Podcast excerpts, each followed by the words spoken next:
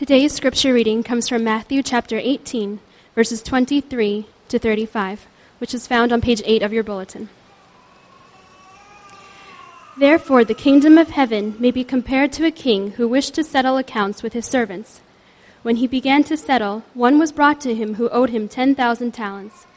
And since he could not pay, his master ordered him to be sold, with his wife and children and all that he had, and payment to be made. So the servant fell on his knees, imploring him, Have patience with me, and I will pay you everything. And out of pity for him, the master of that servant released him and forgave him the debt. But when that same servant went out, he found one of his fellow servants who owed him a hundred denarii, and seizing him, he began to choke him, saying, Pay what you owe. So his fellow servant fell down and pleaded with him, Have patience with me, and I will pay you. He refused and went and put him in prison until he should pay the debt. When his fellow servants saw what had taken place, they were greatly distressed, and they went and reported to their master all that had taken place. Then his master summoned him and said to him, You wicked servant, I forgave you all that debt because you pleaded with me. And should not you have had mercy on your fellow servant, as I had mercy on you? And in anger his master delivered him to the jailers until he should pay all his debt. So also my heavenly Father will do to every one of you if you do not forgive your brother from your heart. This is the word of the Lord. We're concluding a mini series this morning on one of the core values of our church, uh, and that's community. One of the hallmarks of Christian community is forgiveness. Anytime you bring up community in the church, you have to talk about forgiveness and reconciliation. Now we tend to think that forgiveness is a private practice, it's an emotional practice. Um, but the Bible sees it as communal discipline. It's a discipline. Forgiveness is a discipline, it's got everything to do with community. Forgiveness is one of the hallmarks of the faith. Why? I mean, do you get it? Why? Only for the heart that feels absolutely loved by God is forgiveness a call. Otherwise, you're really just morally restraining yourself. You're never going to be long suffering. Forgiveness is a hallmark. At the end of this parable, what do you see? It seems very harsh, but it's also very realistic, as we read. This gracious king, he forgives the servant a great debt. But the servant, in turn, uh, he does not become more forgiving. And what happens here is at the end, he, the servant is not just thrown into jail. The text says he was delivered to the jailers, but the actual literal um, definition or meaning here is that he was sent over to be tortured. This gracious king sends him over to be tortured. And Jesus says, This is how my heavenly Father will treat each of you unless you forgive from the heart. That's what he says. In other words, forgiveness, or an unforgiving heart, it leads to punishment. It leads to torture. It leads to suffering, eternal suffering, he says. Now, we're saying here, wait, for the past eight months, uh, we've been learning that salvation is not about works. So, what, can you, what do you mean by this? Well, what's the meaning? And here's the meaning. What Jesus is saying here is that if you didn't open your heart in mercy to someone who needed it, if you didn't open your heart in mercy to somebody who really, really needed forgiveness, then that proves you didn't open your heart to me. You didn't open your heart to my mercy. Forgiveness, it's a tremendous, tremendous uh, fruit. You know, peace, patience, kindness, loving kindness, long suffering. That's what we said. These are fruits. These are fruits. 1 Corinthians 13, um, Paul writes that long suffering and kindness, that it's more than just a practice, it's a fruit. It's a fruit of the kingdom. What's a fruit? Fruits reveal that a tree actually has life. If you have two apple trees, and uh, one apple tree is bare, and the other apple tree has plenty of fruit, you can tell by looking at one tree that this tree is alive, but the other tree is bare. You don't know if it's alive or not. Fruits reveal that a tree has life. So, moral restraint, a life of moral restraint, that's like a bare tree, but you basically take fruit and you staple it onto that tree. What happens? Over time, the fruit starts to rot, the fruit drops back to the ground, you still have a bare tree. There's no life. That's what it's like to, have, to live a life of moral restraint. What's happening? It's bare. When you refuse to forgive, it makes you feel righteous. It makes you feel so wronged and so self pitying. And that's the opposite of Jesus. What he's saying here is the reason why you feel tortured is that it's the opposite of Jesus. You're actually becoming more like Satan himself. You're accusing, you're stepping on the necks of other people. That's what you're doing. And it leads to an enormous life of suffering. We're going to get into that. But I want to emphasize that here what we're learning is that to not forgive, it's a life or death situation spiritually speaking. It's life or death. It's a life or death circumstance. Love is patient. Love is kind. Patience. In the Greek, it's long suffering. Over the course of years, this passage has uh, shaped uh, me in many ways, and um, there's no one better than, uh, if you want further reference, than Tim Keller himself. I've learned tremendously uh, this passage in particular from, from Tim Keller and what he has had to say over the course of years about forgiveness. And so I want to share some of these things with you, and there's three things we're going to learn. One, uh, why, do we, why do we practice patience? What does it mean to say that we are patient? Why is it important to forgive? What it means to forgive? And how do you forgive? Why is it important? Why is it critical? What is it? And how do you do it? Or how do you get it? So, first, we're going to talk about why is it important? Why is it critical? Why do we need it? And you first have to understand this parable. The key to getting this parable, the key to understanding this parable, is the immense, the magnitude of the debt that the servant owed the king. This king, he was settling accounts with his servants. And uh, what, one of the servants owed him 10,000 talents per year. 10,000 talents, sorry. It's a subjective number. Um, uh, you know, you got to keep in mind that an ordinary working man or a laborer in those days made one and a half talents, one to one and a half talents a year, annually uh, this servant owed him 10,000 talents. A cultural analogy if you take the average person in America um, who makes roughly thirty to $45,000 a year, the average salary in America is about thirty to $45,000 a year. Uh, multiply that by 10,000, what do you get? You get 300 to 450 million dollars. In other words, this, this uh, uh, servant was not the butler. This servant was not uh, the, the maid, the household maid.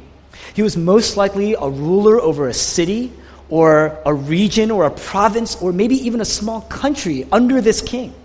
And either through mismanagement or through corruption, somehow this person, this servant, squandered all of the money. He might have either through embezzlement or some sort of mismanagement, he squandered an enormous sum of money. And it was disastrous. It had a disastrous effect on the king. You know, in those days, they had no public treasury. There was no such thing as a treasury. So when Jesus pulls out a coin and he says, Whose is this? Whose is this coin? The coin literally had a picture of Caesar on it. They said, It's Caesar's, it belongs to Caesar. And they were actually literally correct. It was Caesar's coin. The gold belonged to coin uh, to, to Caesar. The money actually he used he dispensed his own money, sent it out to the provinces, basically to either repair roads or for the military or to make improvements in the region. It was his money. And Jesus uses a, a, a sum that's so large, so incredibly large, that even if the, you were the emperor of Rome, the king, the kingship would have been in trouble. It would have impacted the kingdom. And in spite of the fact that it put the kingdom in jeopardy, the king doesn't lose his composure. He doesn't lose his composure. The servant begs him. You know, he was going to send the servant and his family basically off and his servant implores, it says, it begs him, be patient. Verse 26, be patient. What does that mean? What does it mean to be patient? The Greek word, macrothumia. What does it mean to be patient?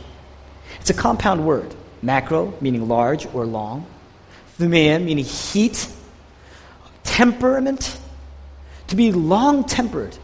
To be, long, to be able to withstand long heat. To be, uh, to be long suffering. And it brings us to this metaphor.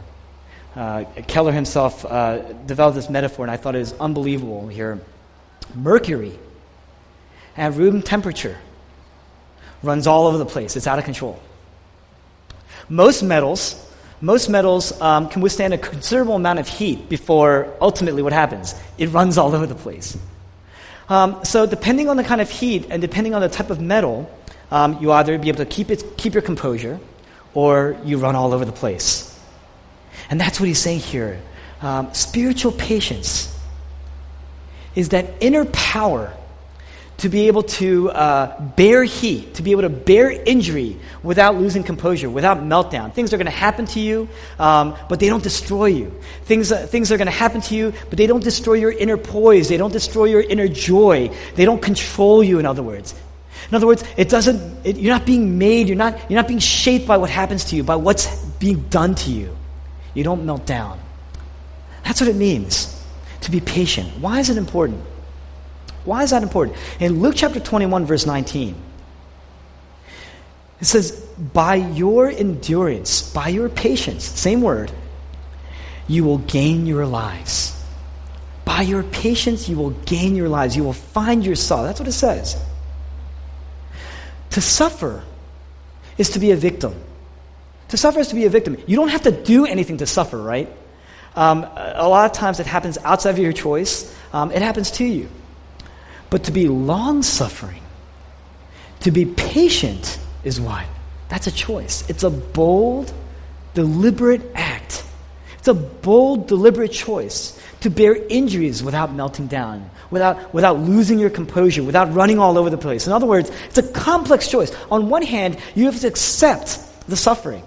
You're deliberately accepting the suffering. You're deliberately accepting the injuries. It's a choice.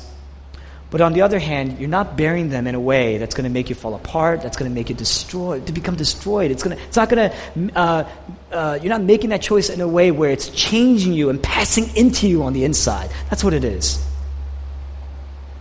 To be long suffering is to be bold. It's to be active. You're taking your life back. That's what Luke chapter 21, verse 9. In, in patience, you, you're possessing your souls. That's the old King James Version. You're possessing your souls. You're taking your life back. It's a way to freedom. In a world where suffering is a law, there's no more important quality, there's no more important trait than to bear injuries without melting down. It's remarkable. It's a remarkable character. And in this passage, we see a particular act, we see a particular aspect of suffering long suffering. It's an inner power to bear the mistreatment that we endure sometimes from other people without melting down, without losing our composure, without falling into resentment. How do we do that? Having a forgiving spirit without losing inner poise.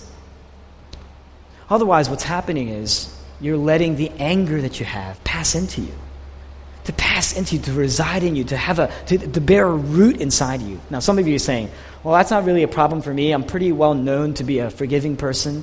I'm pre- I'm a pretty easygoing guy. I don't really need uh, to to really consider these thing, kind of things. I've always been known as a as a very kind person. Um, I don't. I never hold grudges. Really, don't be so sure." In Hebrews chapter 12, the author warns, "See to it, brothers. See to it." That no root of bitterness springs up inside you. That's what the author writes. In another translation, take care lest you harbor a root of bitterness. Why? It's an interesting metaphor. Anger is a root. That's what the author is saying here. Anger is a root. You say you go outside of your house or your apartment, there's a tree blocking a certain area, you want to you want to get rid of the tree. What do you do? You start out, you shave off the branches, then you chop the tree down up until you reduce it to a stump and you get rid of the stump. While later, the tree goes back. starts to grow back. You start to see visible manifestations of the tree again. Why? Because you haven't uprooted the tree. The roots are still there. There's a whole system going on underneath. And you haven't uprooted it. Anger is depicted as this kind of root. In other words, it's possible to admit, it's, it's possible to be able to admit uh, uh, anxiety, it's possible to admit lust, but it's very, very difficult at times to admit anger. Why is that?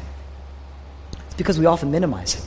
We so often minimize how angry we really are. And it's very, very difficult to see the anger. Other people sometimes see your anger. It's a lot easier for other people to see the anger. They see it through your grumbling, they see it through you complaining, and it's momentary. It's sharp, it's through a look. But the thing is, it's so difficult for us. We often minimize it, we are often blind to it because anger itself is subterranean. It's under the skin, it's deep inside. It resides deep inside our heart, it affects us, and we don't realize what it's really doing to us until it's passed into us and it's shaped us and changed us on the outside. It affects how we interact with community. It, has, it affects how we interact with other people. we minimize how often, how it really affects us, how it inwardly directs us, how we've become selfish and self centered and self absorbed and self righteous because of our anger. You know, we say, yeah, I've been angry at people, I've been, I've been angry at somebody. We often say, you know, take somebody like your parents. Oh, I've been angry at my parents, um, but that's not really affected how I interact with other people. Really?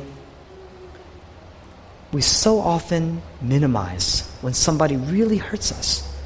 And unless, the Bible's saying here that unless there's a great act of forgiveness, that anger is going to come into you, it's going to pass into you, it's going to twist you, it's going to inflict what Tim Keller says is a low grade fever of self pity. I love that phrase, a low grade fever of self pity that resides in us. We say, I'm over it, I'm over it, it's okay. Take care, lest you harbor a root of bitterness. It's going to twist you, it's going to reclude you, it's going to control you. Now, it's easy to dismiss people who've hurt us. It's easy to, to uh, write people off. We say, I'm over with it, I'm done with them. Uh, but you're not really done. It's not that easy. It's not really over. The anger is now passed into you. It's made you cynical. It's made you hard. It's filled you with prejudices and biases that you don't really even realize you've been blind to because so much time has passed at times. Look at the way this parable ends. The king comes and he says, You're a wicked servant. He says, You're a wicked servant. You're not grateful. You are not forgiving. You don't understand my mercy. That's what he says. And I'm going to send you off and you're going to be tortured. The king's a great man. He's a good man. He's patient. But he orders this person to be tortured to the jailers. Why? Why does he do that? If you don't learn to forgive, this is what Jesus is saying. If you don't learn to forgive, the anger is going to pass into you. It's subterranean. It's going to reside there, create a root, and you're going to feel like you're in prison. You're in prison. Your prison becomes your life. That's what happens. You're going to become. It's going to punish you. That prison, it's going to torture you. You're going to feel punished. You're going to be tortured by the anger. You're not going to live a free life. You're going to be suffering. You're always going to be reeling. You're always going to be distrusting. You're always going to be self protecting. And you're going to live your life compensating for the torture over and over and over again, compensating for the suffering, like an animal, like an animal in a cage. That's why it's important. That's why it's important. That's why we need it. That's why we need to forgive. Now, second, what is it? There are three things that this king does. Three amazing things, a gracious king that he does. Um, and uh, mainly what we're saying here is that um, uh, the, it's not just in the big things. In this situation, you see the big things, but it's in all things. Lest we harbor a root of bitterness. It's in all things, every wrongdoing. Three quick things. He was moved to pity. He canceled the debt. That's the third thing it's mentioned here, but he cancels the debt and he lets him go. He's moved to pity, he cancels the debt, he lets the person go. First, he moved to pity. He's moved to pity. Verse 27. He felt tremendous compassion toward the misery of the other person, towards the misery of this servant. Tremendous compassion. Whenever someone wrongs you, it's very natural, it's automatic to look at the other person. It could be your spouse, it could be a child, it could be a, uh, a person you, you, feel betrayed by, somebody you have resentment towards.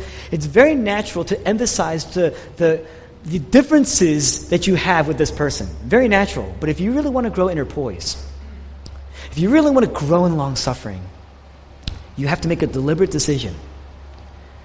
You have to be moved to make a deliberate decision to emphasize the commonalities that you have with this person. That's number one.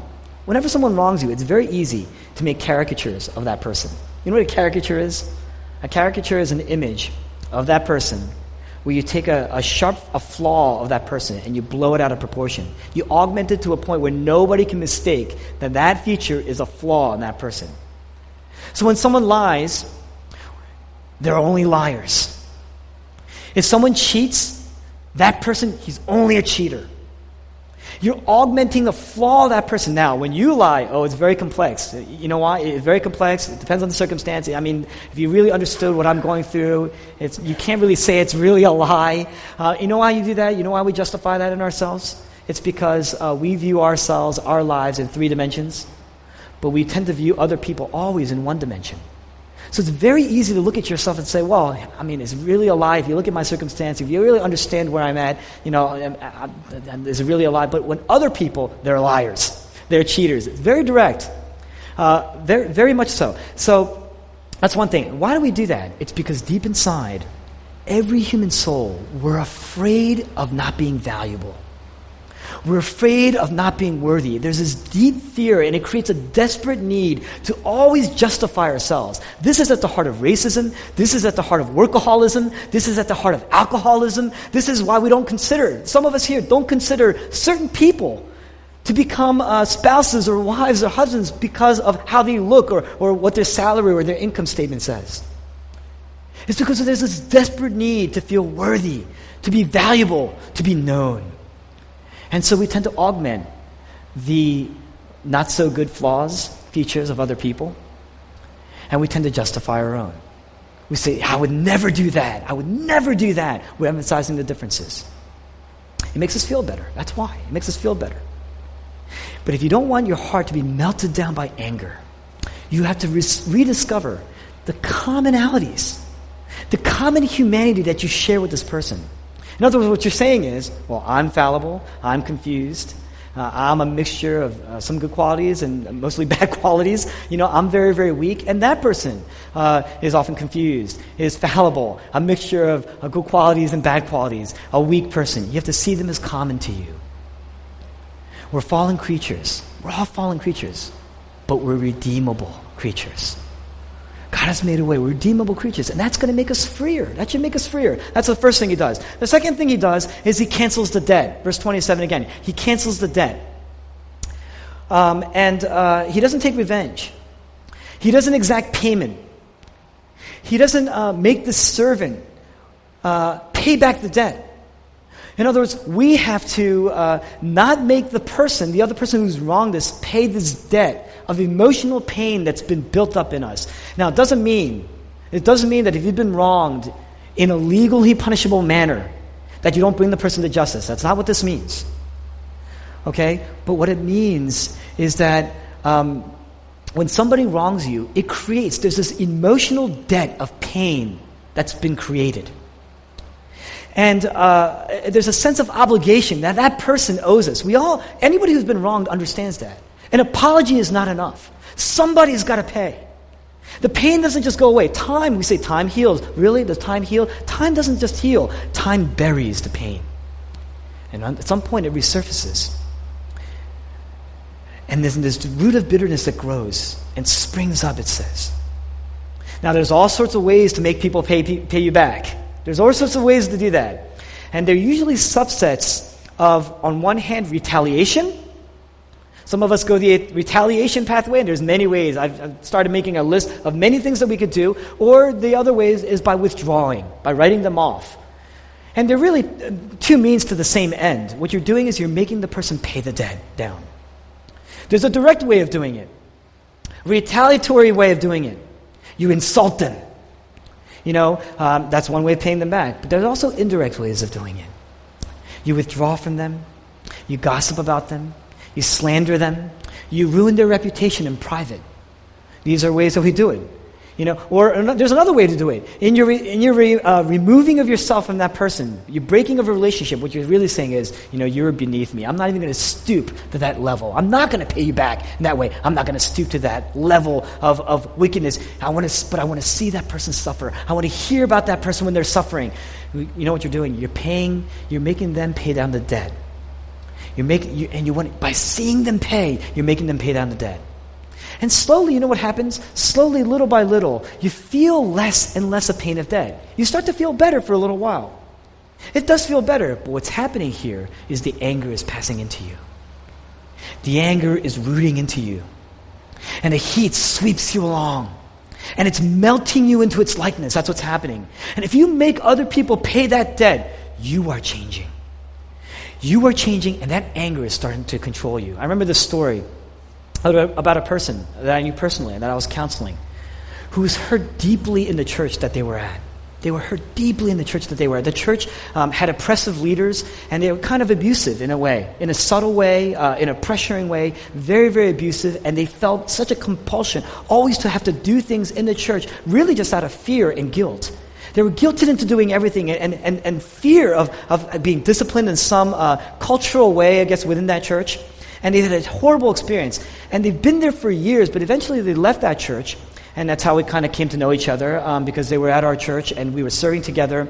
And I noticed this person, tremendously gifted as a musician. Unbelievable. They were a concert musician. And, um, but they all, whenever they were asked by the church leaders to do something, um, you know, either during a special event or, you know, they were invited to kind of be a part of a, uh, of a choir or something like that, they always refused. Very gentle about it, very, very pleasant about it, but they always refused. And I, and I saw that uh, over the course of years. And finally, we went out to dinner one night, and we were talking. They were sharing their experience with me, um, uh, horrible experiences in the church. Um, and uh, as I was talking to them, um, they, you know, I said, "Is this the reason why um, you kind of reserve yourself from really taking an active role uh, as a musician?" And they said, well, you know, and they, and they started kind of going off, well, you know, that's the start, but I'm over with that now, I'm done with that now. But really what's happened is, you know, I realized that these kind of skill sets don't really fit well in the church.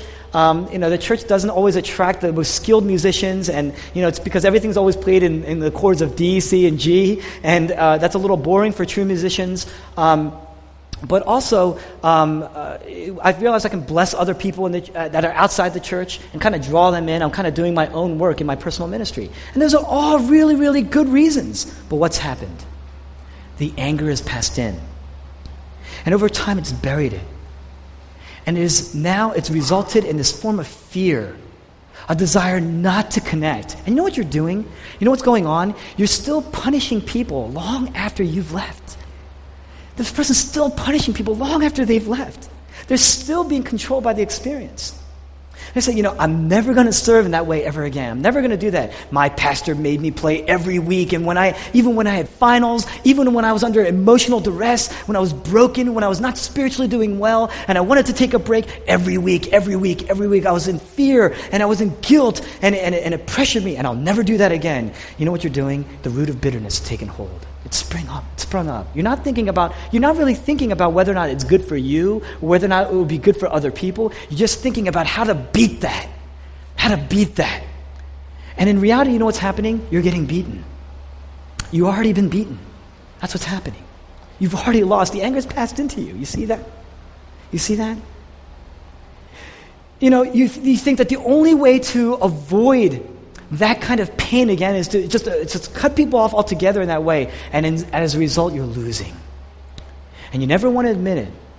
We never want to admit it when we make other people pay. But what's happening is we're becoming like the evil in many ways. We feel better, we feel safer, but it's changing you, it's eating you away. That's what's happening. Remember the book Hamlet? Um, one of my favorite books, probably my second favorite book in all of literature that I've read. Um, what's happening? Hamlet has been wronged um, his father was murdered by a very, very, his uncle, Claudius. And he's harbored this root of bitterness. That's actually how the first act opens up. And the anger is passed into him. What happens? Little by little, one by one, everybody that Hamlet gets in contact with. Shakespeare is trying to show us an amazing thing here. That anger, as it passes into us, starts to destroy our community around us. One by one, Gertrude dies, Polonius dies, Rosencrantz and Guildenstern are dead right? Um, Ophelia, his love, punished and tortured internally, dead. Until eventually it consumes Hamlet himself. Remember that? It controls him. It makes him look crazy sometimes. It makes him look funny sometimes. It makes him look reflective and contemplative sometimes. Sometimes it results in self pity. He says, to be or not to be? That is the question, right? It makes him look into self pity until finally he's utterly consumed. Now, the other option is to cancel the debt. The king, gracious king, cancels the debt. It didn't just vanish into thin air. It's still there. The debt's still there. The, the pain is still there. $450 million lost. The king had to eat the cost. He, he, he couldn't just ignore it. You know, if you, if you just ignore it, then the, then the evil's going to pass into you. You're going to feel resentment and bitterness all the way through. You must pay it down. You have to pay the debt down. How do you pay the debt down? You know what that means? How do we pay the debt down? You know what that means? Every time you want to rub somebody's nose into it. Every time you want to turn your face away from that person. Every single time you want to just, you know, if I could just somehow figure out a new way to be cold, a new innovative way to be cold to this person. Another way uh, to just run them down. If I could just find a way to gossip about this person, you know, tell the truth. I'm telling the truth about this person. I have to warn people. I have to protect people from these people. You're making them pay. You're making them pay. It's costly. It's costly to not take revenge. Do you see that? It's costly to do that because you are paying it down. You are paying it down. If you make them pay, it's going to shape you or it's going to misshape you. Um, and you're going to pay anyways. Somebody's got to pay. But on the other hand, if you refuse to bring the matter up, if you refuse to take revenge, if you refuse to retaliate, if you refuse to withdraw from the person, it's very intriguing because it hurts you and it hurts you deeply. It's commensurate with the level of pain that you've experienced. But what happens is the anger actually starts to go away over time. Now, it's dependent on the size of the wrong. Sometimes it could take weeks or days or moments, it could take months, sometimes years. But eventually the anger will go away. It goes down and it goes away, and you'll be free because it hasn't shaped you or misshaped you. It hasn't passed into you. Now, you see the flip side here. Jesus, the whole point of a parable is to shock the people at that time who are listening. And here's Jesus telling this parable. The disciples were asking him about forgiveness, and he's teaching them through this parable. And it's no doubt that they were shocked by this grace, the grace of this king. There's absolutely no doubt that they were shocked by the grace of the king. But what happens at the end? What happens?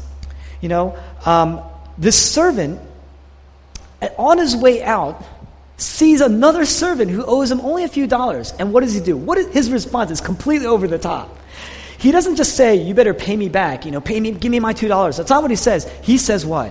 He chokes him. He starts out, he begins to choke the person, and then he throws him in jail completely over the top. Why? Because this person is vile. This person is wicked. This person, the anger is so passed into him. He doesn't understand forgiveness. He, the anger is so passed into him, so misshaped him, become just utterly ludicrous. He's violent, he's used to abusing people. And, and the servants, verses 28 to 30, they were gravely, they see this. Your anger, the misshapen quality of your character is visible. It's visible. And they report this to the king. It's an amazing thing that's going on here.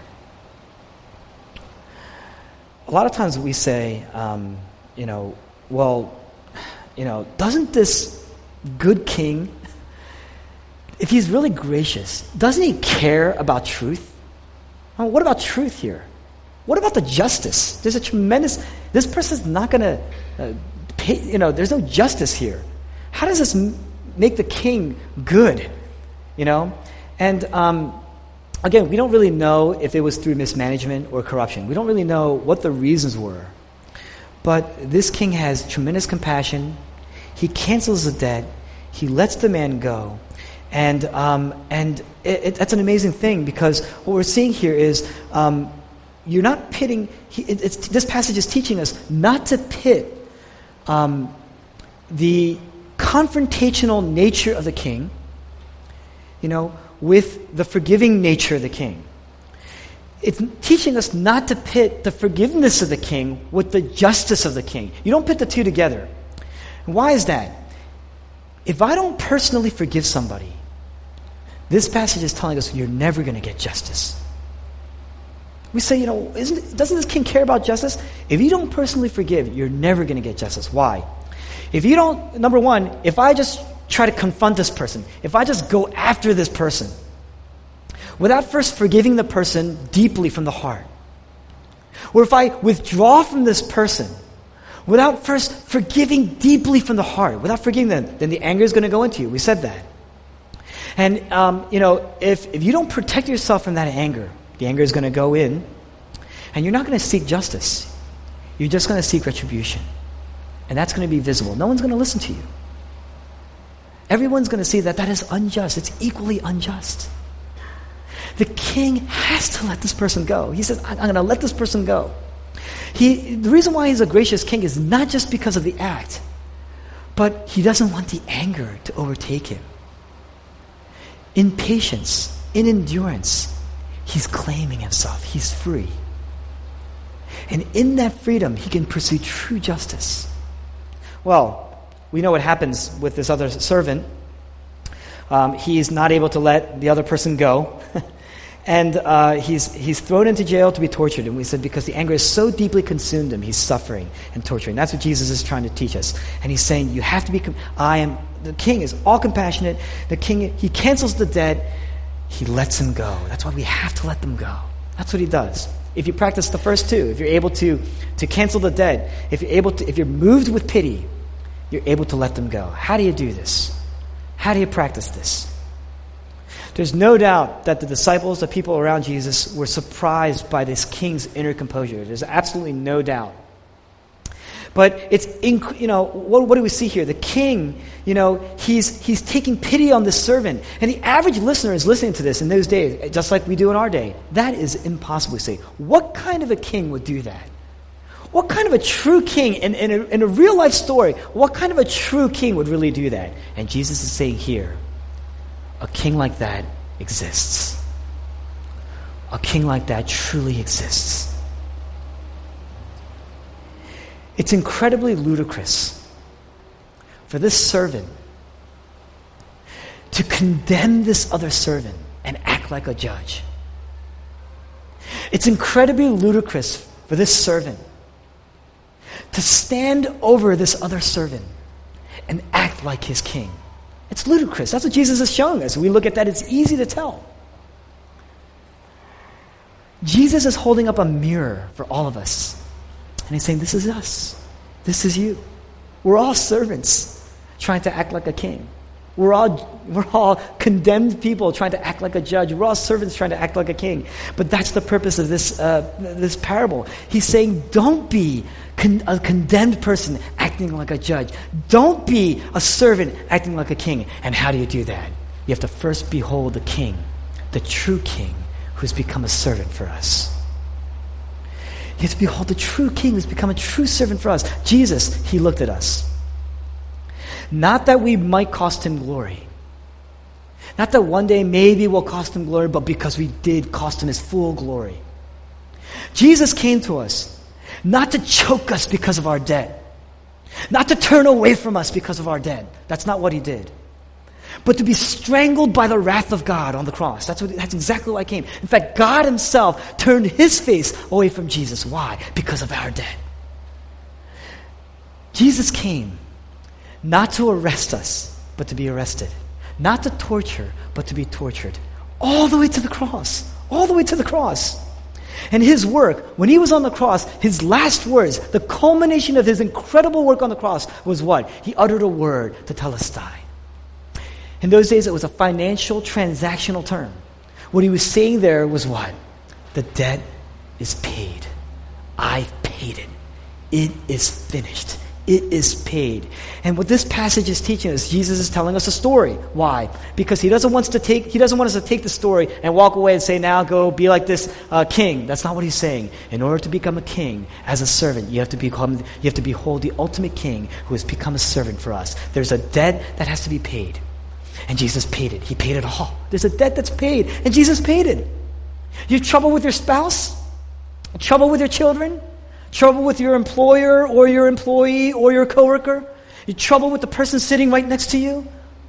He's saying the only way, Jesus saying the only way that I can be reconciled to this person that I love, my bride, my church, the only way that I can be reconciled is to be forsaken. And I've paid that debt. It is finished. That's what he said. There's a debt to be paid. We have problems with our parents. We have problems with our, with our families, problems with our children, we say, problems with our siblings. The only way that we can be completely healed is to behold the King, the ultimate King, who is forsaken by his parents. The wrath of his father was placed on him. Why? So that we could be absolved of his wrath. Let that sink into you. Let that truth sink into you. This is huge. The biggest betrayal the biggest betrayal in those times was father to son or son to father. But the Bible, we know that God loved his son.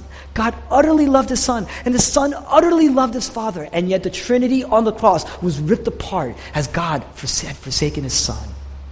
Jesus said, My God, my God, why have you forsaken me? He has become sin for our sake. He paid down the infinite debt so that we could be free. Jesus suffered the arrest. He suffered the tortures. He suffered the jailer. He suffered the cross. Why? So that we would not have to suffer the ultimate wrath, the infinite, we would not have to pay back the infinite debt that we owe to God. And that's going to melt your heart. You have to take that truth. Plant it deep inside. You have to melt, let that, you have to plant it deep inside until it melts you, until the point where you can become poised in the midst of heat. Do you see that? Do you understand what I'm saying there? You have to take the truth of the gospel and plant it in. If you remain hard, it hasn't gone deep enough. You have to plant it in deeper until you reap the result is long suffering, patience, poise, composure. That's you gotta you gotta let the gospel melt your heart. Colossians chapter 3, verse 12. Colossians chapter 3, verse 12. It's a story about love. As God's people, holy and dearly loved, as God's people, holy and dearly loved, he says, clothe yourselves with patience. Clothe yourselves with the likeness of Christ. Long suffering, clothe yourself with it. Imagine a big fur coat covering you. Let it drape over you. Be patient, not to be loved. He doesn't say, as God's people, be patient so that you would be holy and dearly loved. That's not what he says. The Apostle Paul writes in Colossians chapter 3 as God's people who are declared holy, who are dearly loved, now you can become patient because you've beheld the ultimate patience of the King for your sake. No more debt. Stop being a servant acting like a king. Behold the King, the ultimate King, who became a servant and paid the ultimate debt for you. Now, we're coming for the table. Some of us here, we don't feel forgiven by somebody else. There are people here, inevitably, who don't feel forgiven, and we bared that, we bore that burden for a long time. Some of us, we say we have not yet forgiven somebody else, and we bear, you know, in many ways, it's subterranean. Maybe it's passed into us and been buried, but the thing is, we bear it, and it shows up. It peeks itself out in very random ways, maybe. Some of us don't remember enough that we've been forgiven by the Father, by our King. The ultimate King has forgiven us. And as we come to the table, what's the table here? The table is an opportunity for us to remember again, whether you partake of the table today or not.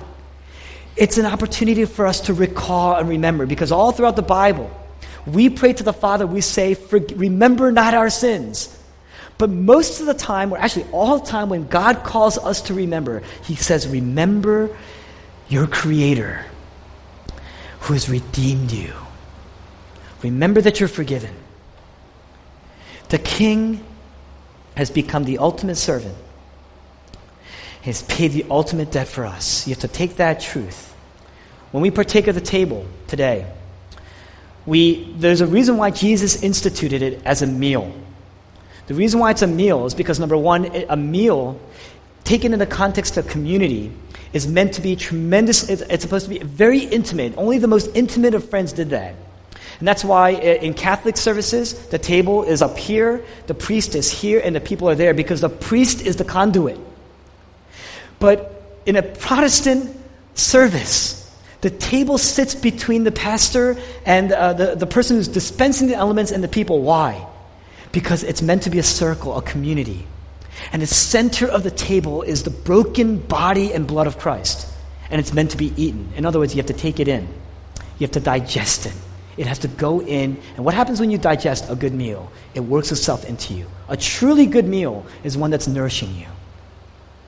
Let's recall the gospel today. Let's take it in and let it work in us and let it nourish us. Will you join me today in doing so? Let's pray.